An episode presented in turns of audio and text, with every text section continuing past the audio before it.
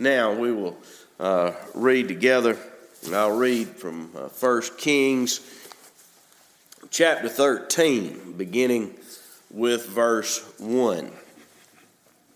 And behold, a man of God went from Judah to Bethel by the word of the Lord.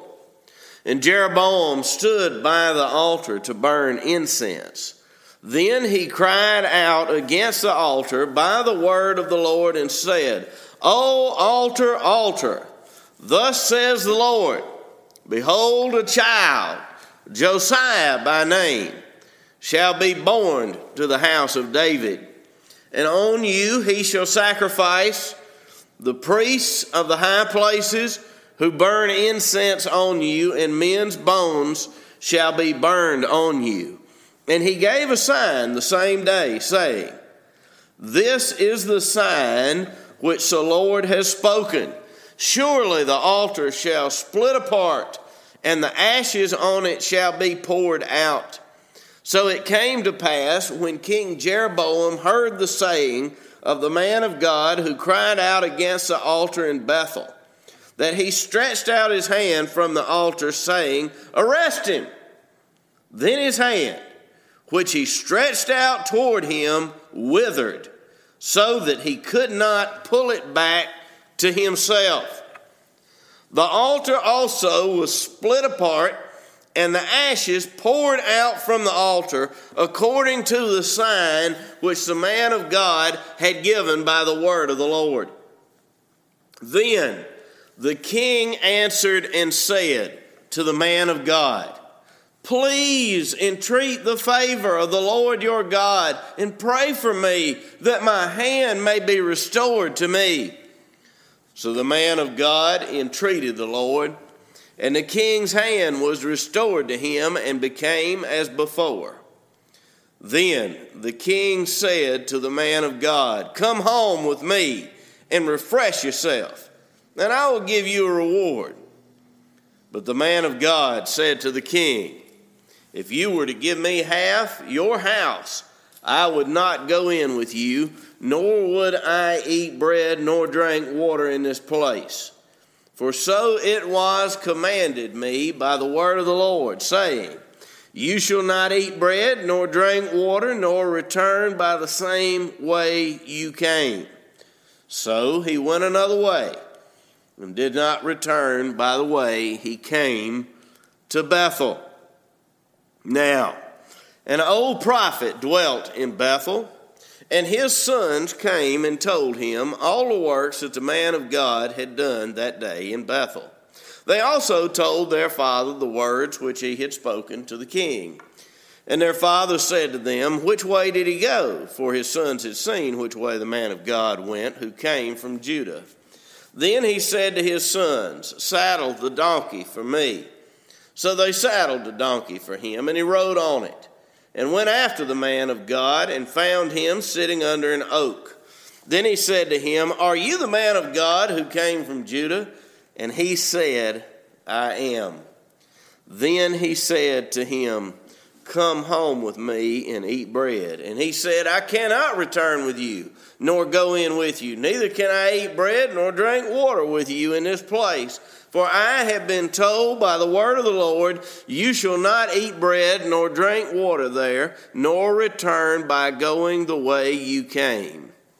He said to him, I too am a prophet, as you are. And an angel spoke to me by the word of the Lord, saying, Bring him back with you to your house, that he may eat bread and drink water. He was lying to him. So he went back with him, and ate bread in his house, and drank water. Now it happened, as they sat at the table, that the word of the Lord came to the prophet who had brought him back. And he cried out to the man of God who came from Judah, saying, Thus says the Lord, because you have disobeyed the word of the Lord, and have not kept the commandment which the Lord your God commanded you, but you came back, ate bread and drank water in the place of which the Lord said to you, Eat no bread and drink no water. Your corpse shall not come to the tomb of your fathers. So it was, after he had eaten bread and after he had drunk, that he saddled a donkey for him, the prophet whom he had brought back. When he was gone, a lion met him on the road and killed him. And his corpse was thrown on the road, and the donkey stood by it. The lion also stood by the corpse, and there men passed by and saw the corpse thrown on the road, and the lion standing by the corpse. Then they went and told it in the city where the old prophet dwelt. Now when the prophet who had brought him back from the way heard it, he said, "It is the man of God who was disobedient to the word of the Lord. Therefore the Lord has delivered him to the lion, which has torn him and killed him according to the word of the Lord, which he spoke to him." And he spoke to his son, saying, "Saddle the donkey for me." So they saddled it. Then he went and found his corpse thrown on the road, and the donkey and the lion standing by the corpse. The lion had not eaten the corpse, nor torn the donkey. And the prophet took up the corpse of the man of God, laid it on the donkey, and brought it back. So the old prophet came to the city to mourn and to bury him. Then he laid the corpse in his own tomb, and they mourned over him, saying, "Alas, my brother!" So it was, after he had buried him, that he spoke to his son, saying, "When I am dead, then bury me in the tomb where the man of God is buried. Lay my bones beside his bones." For the saying which he cried out by the word of the Lord against the altar in Bethel, and against all the shrines on the high places which are in the cities of Samaria, will surely come to pass. After this event, Jeroboam did not return from his evil way. But again, he made priests from every class of people for the high places.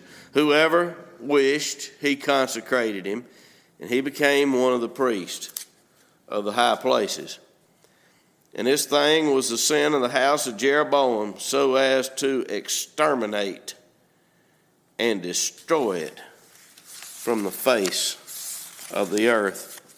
And may God add his rich blessing to the reading of this portion of his holy word. Will you pray with me, please?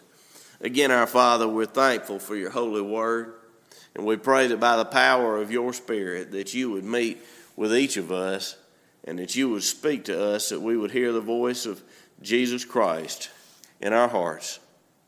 We are not assembled in one place today,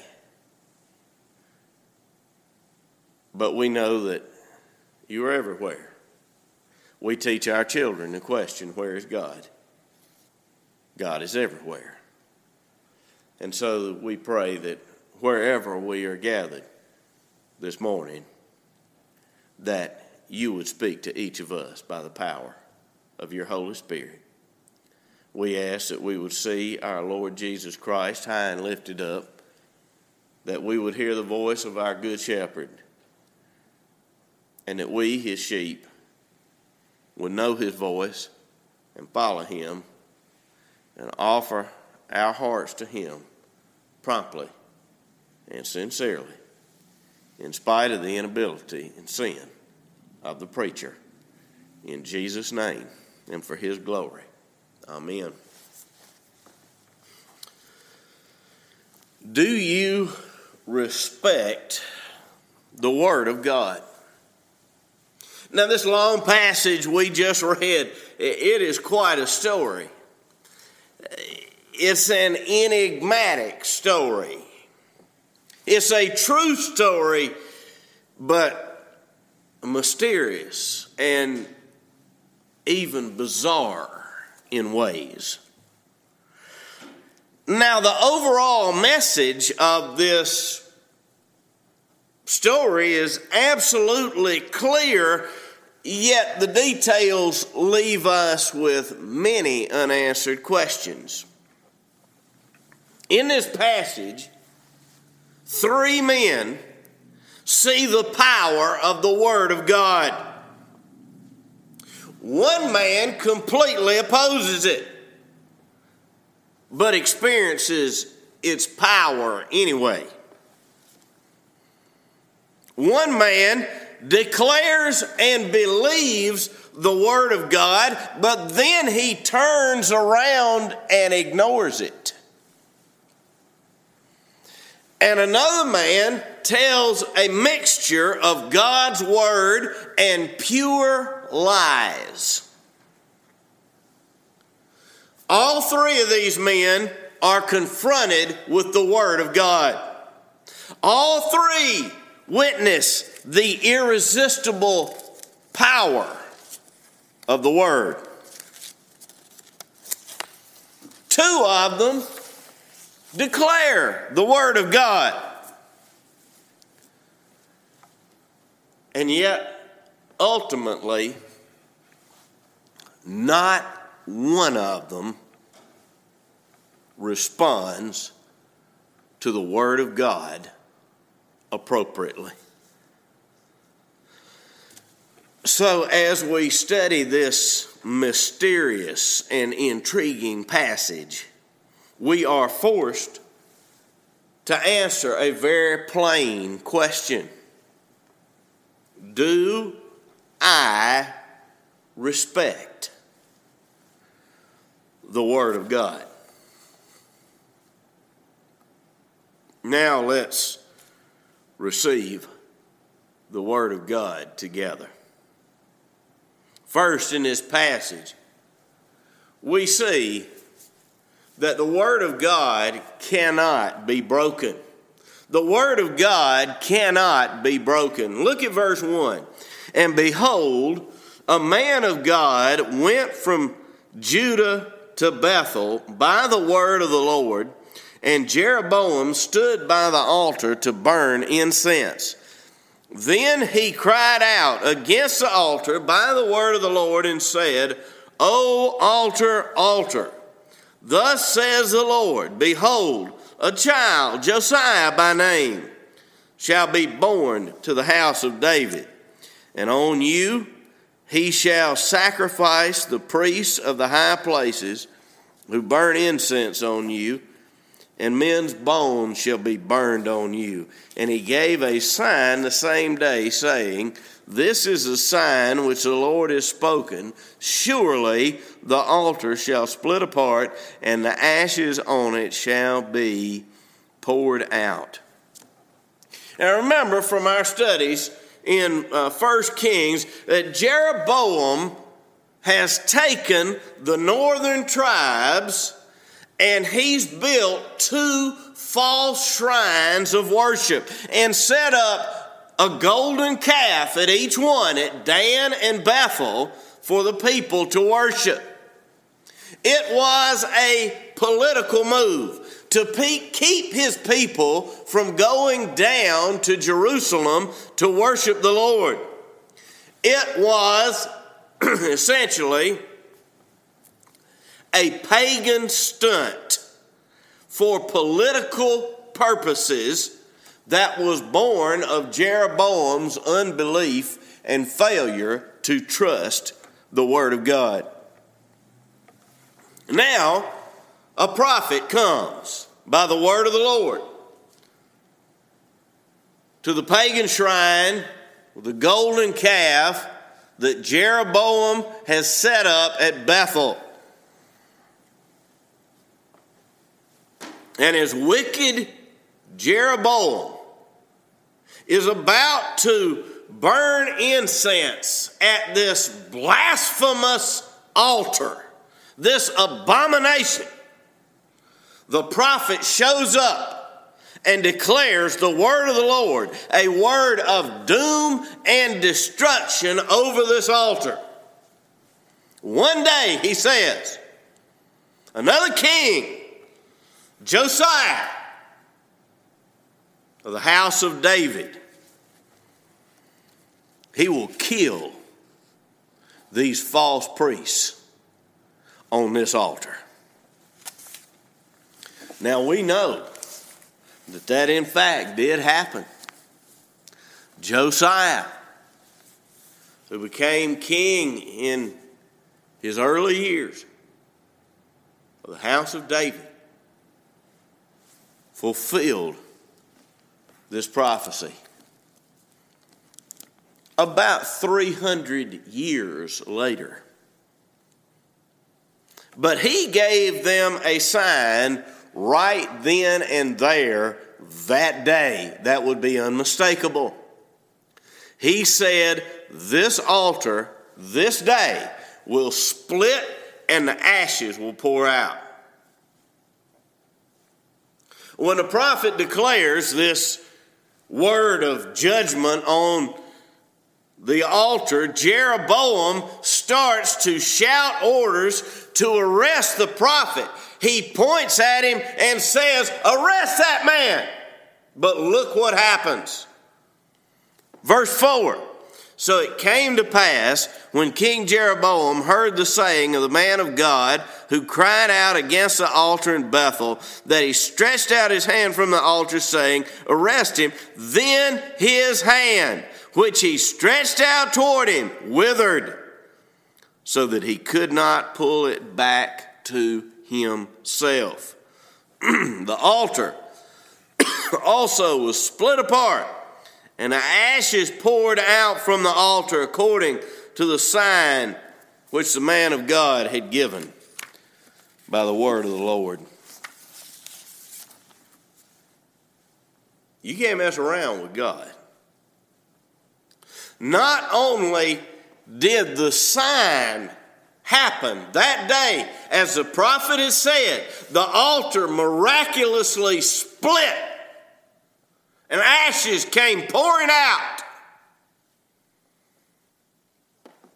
but the king's hand, which he was using to gesture to have the prophet arrested, went paralyzed and shriveled up. So then he turns right around and begs the prophet for mercy. Look at verse six. And then the king answered and said to the man of God, please entreat the favor of the Lord your God and pray for me that my hand may be restored to me. So the man of God entreated the Lord, and the king's hand was restored to him and became as before.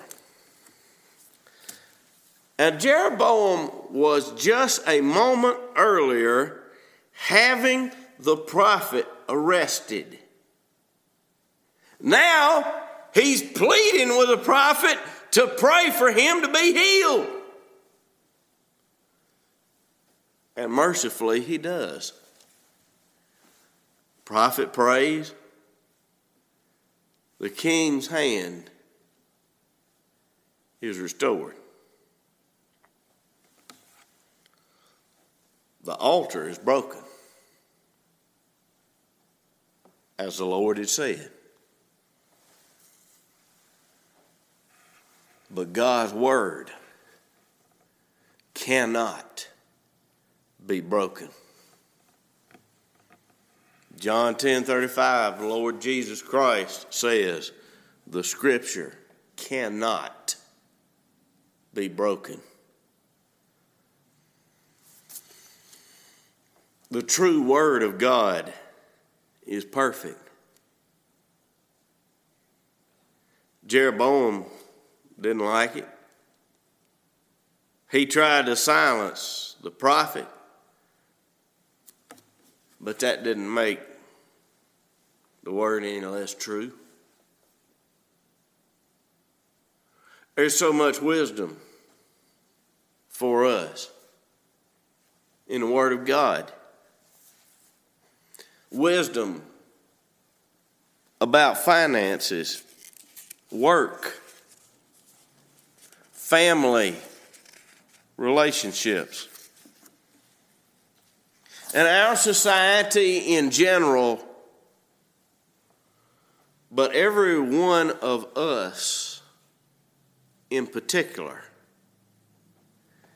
in some way has turned from the wisdom of God's word.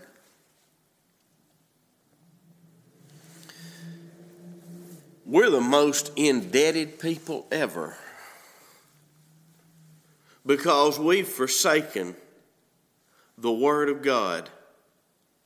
which warns us that the borrower is slave to the lender, and to owe no man anything but love. Naive, desperate youngsters believe the bald-faced lies of corrupt politicians who promise with the wave of a magic wand to make their debts evaporate.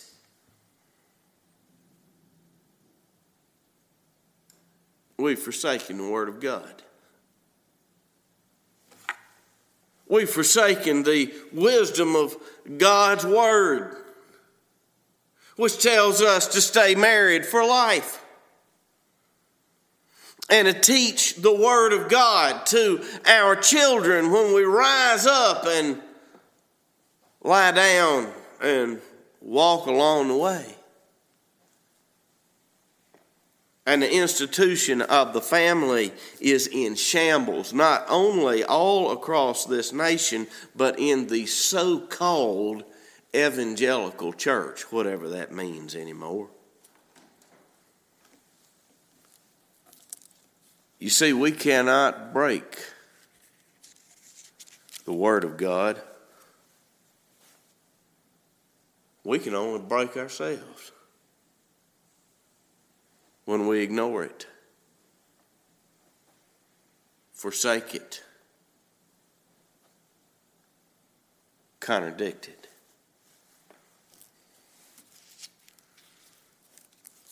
You can't, we cannot break the Word of God. Ask Jeroboam what happens when you try.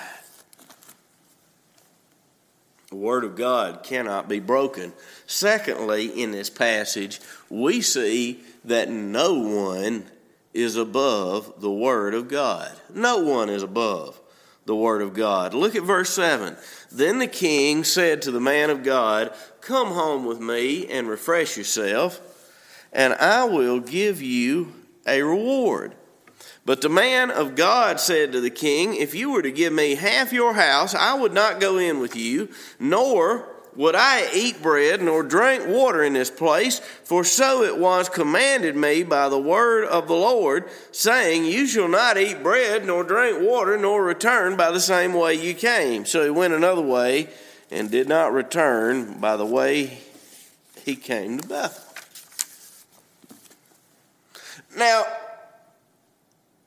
the king has just had his hand healed.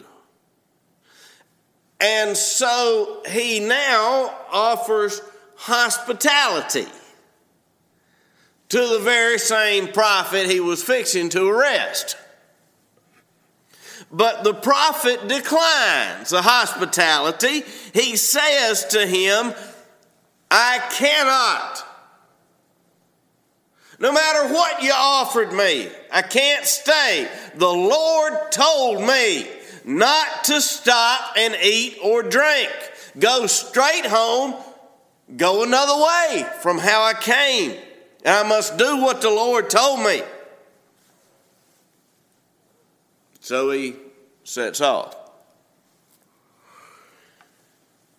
Now somehow, we go on to read that there is some mysterious old prophet living there in Bethel where this has happened. Somehow the news gets back to this old prophet.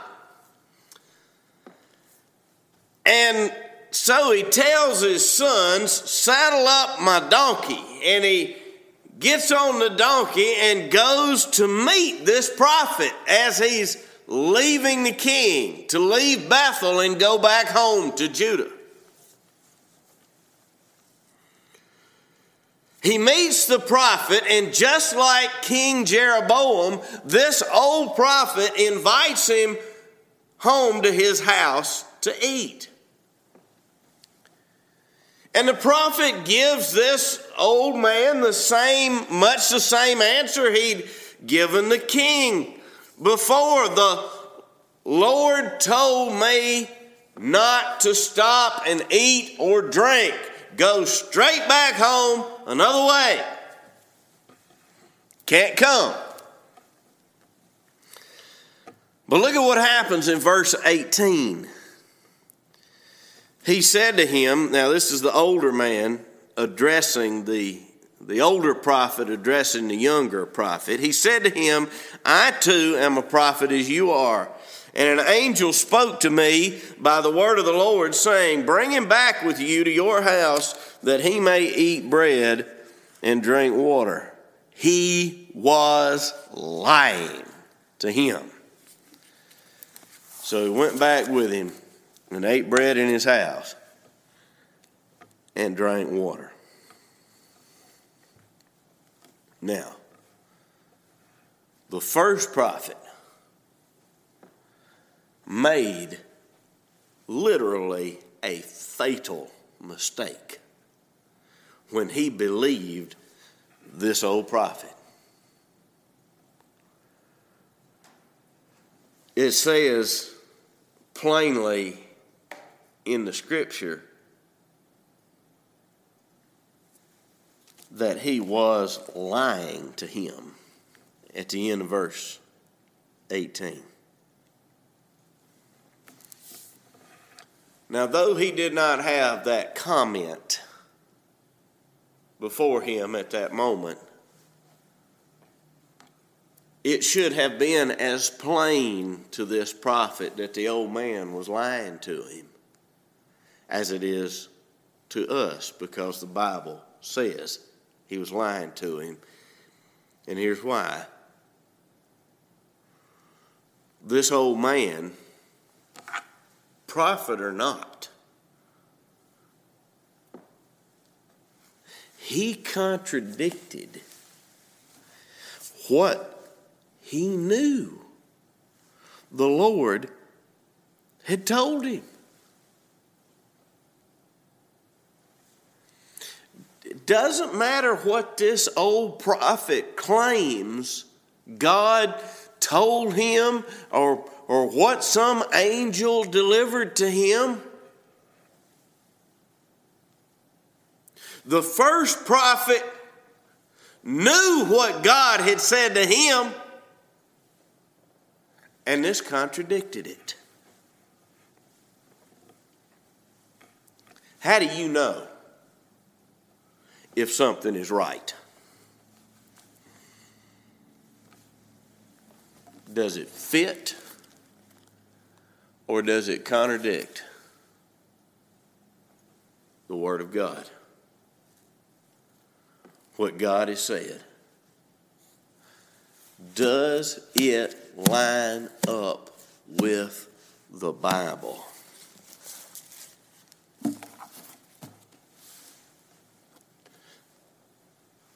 This prophet should have been like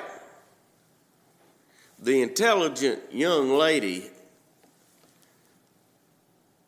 to whom a religious fanatic made a proposition of marriage and told her, said, the Lord told me you're going to be my wife. And you know what she said. Well, I'm sorry, bud. The Lord never told me that.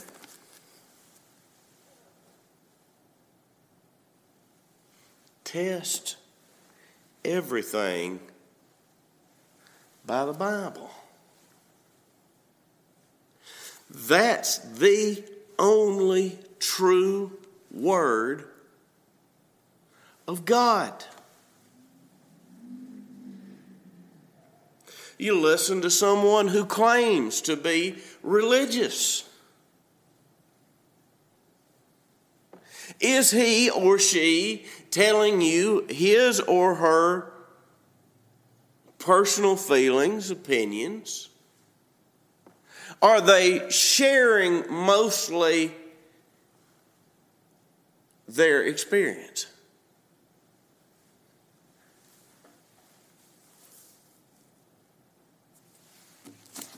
or are they going to the Word?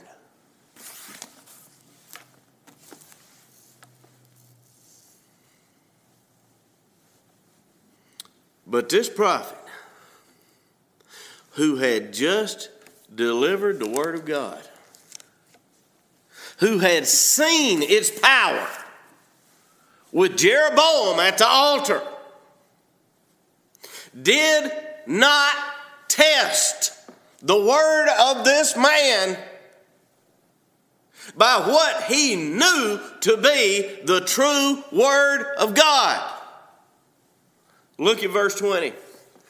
Now it happened as they sat at the table that the word of the Lord came to the prophet who had brought him back, and he cried out to the man of God who came from Judah, saying, "Thus says the Lord, because you have disobeyed the word of the Lord and have not kept the commandment which the Lord your God commanded you, but you came back, ate bread, and drank water in the place of which the Lord said to you, eat no bread and drink no water, your corpse shall not come to the tomb of your fathers." Now this is just bizarre. The old prophet who had lied to him. Now we read that the true word of the true God comes to him. The word of the Lord came to him, and he pronounces the true word of God. You did wrong. You trusted a lie over the word of God.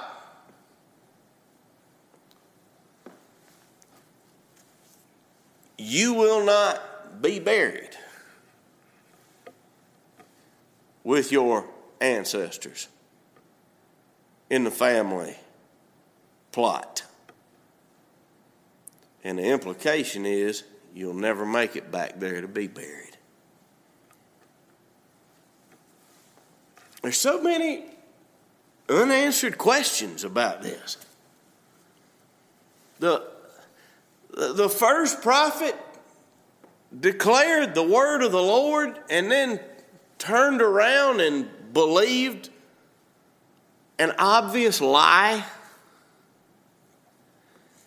The old prophet told an obvious lie, and then the word of the Lord came to him, and he spoke the truth.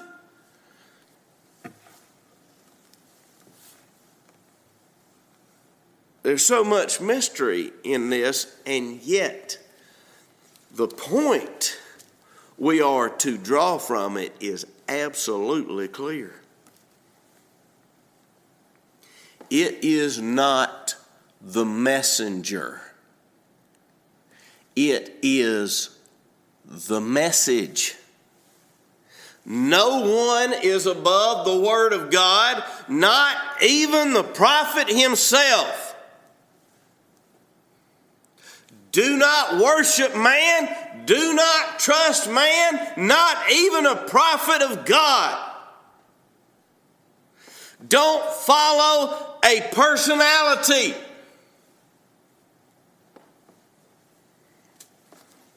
So the old prophet, we read he, he saddles up the younger prophet's donkey and, and he rides off.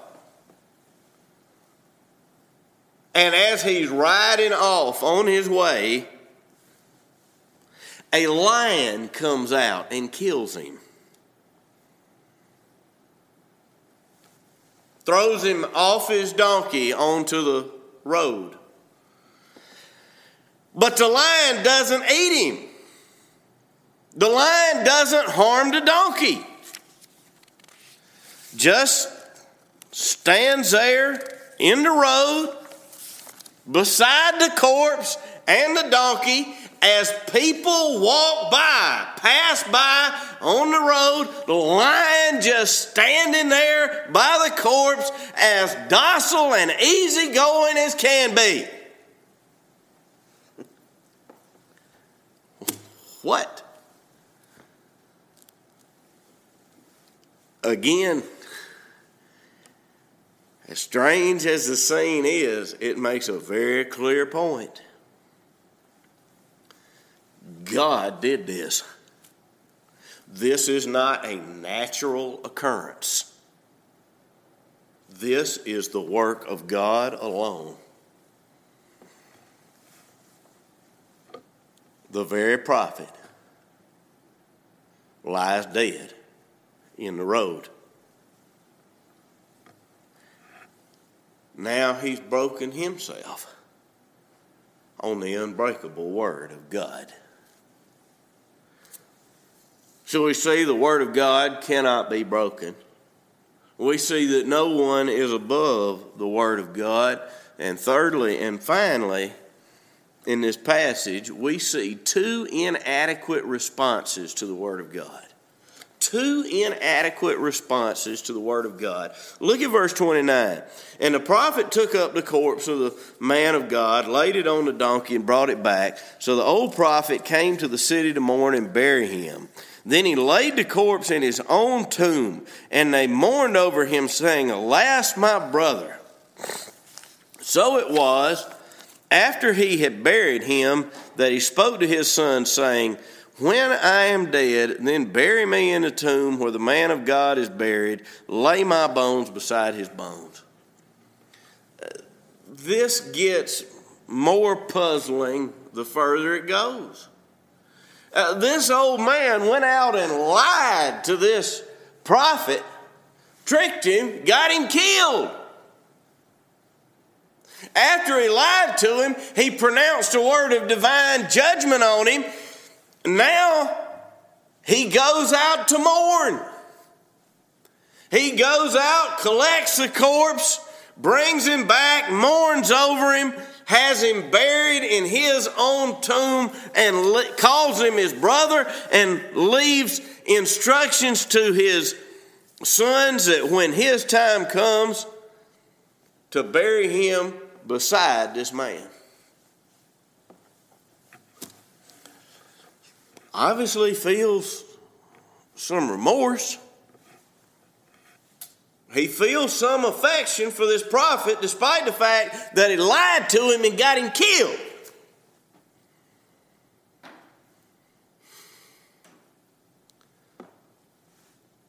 But that's all we see is some hint of remorse. That's about as far as it goes. That's his response to the word of God. That's, he feels remorse now that all this has happened, as the word of God said. And that's good as far as it goes. But it's inadequate. And there's another inadequate response to the word of God. Look at verse thirty-three. After this event, Jeroboam did not turn from his evil way, but again he made priests from every class of people. For the high places, whoever wished, he consecrated him, and he became one of the priests of the high places. And this thing was the sin of the house of Jeroboam, so as to exterminate and destroy it, destroy it from the face of the earth.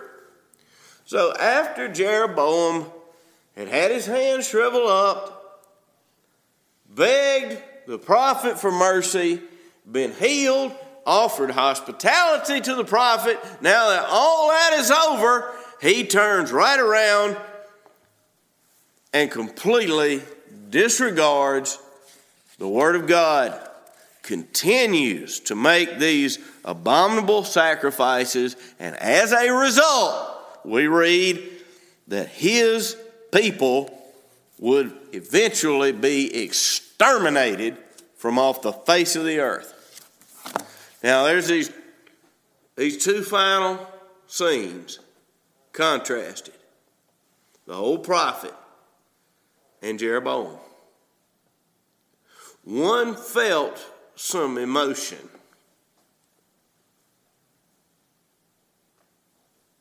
The other blatantly disregarded the word of God. Neither response was adequate.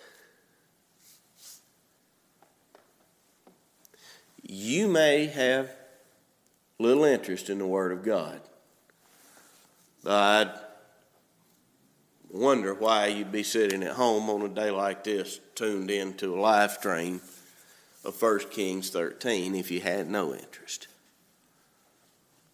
But there are plenty that, like Jeroboam, turn their back on God's word and move on. But there are some of us, like this old prophet, who are touched, who may even feel some remorse, some guilt.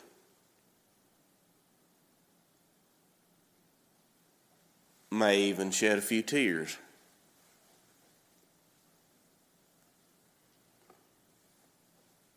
But that is not in itself an adequate response to the Word of God. The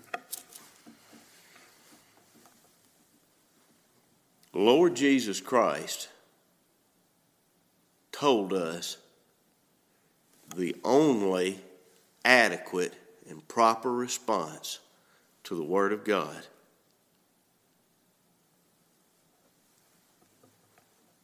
John five.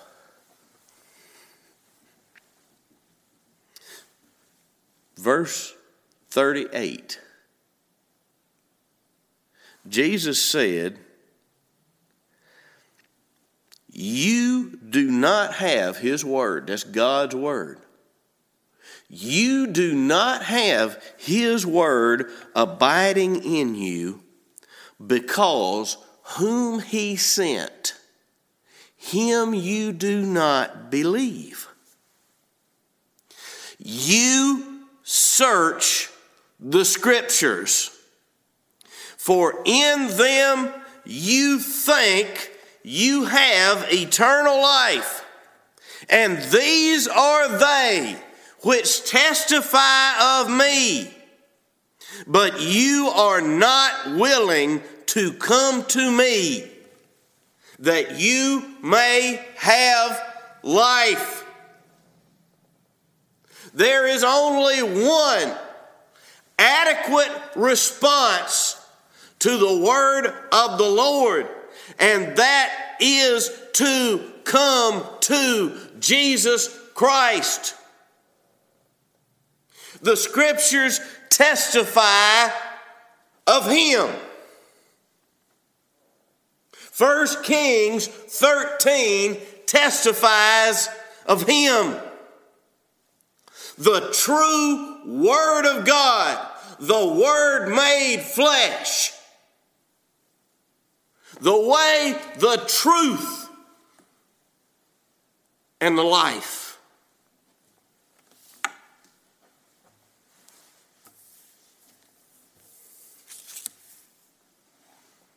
You may feel like this old prophet, some remorse. I may feel some remorse for my sin. But don't leave it at that. Go to Jesus. He'll take the sin away forever. Do you respect the Word of God?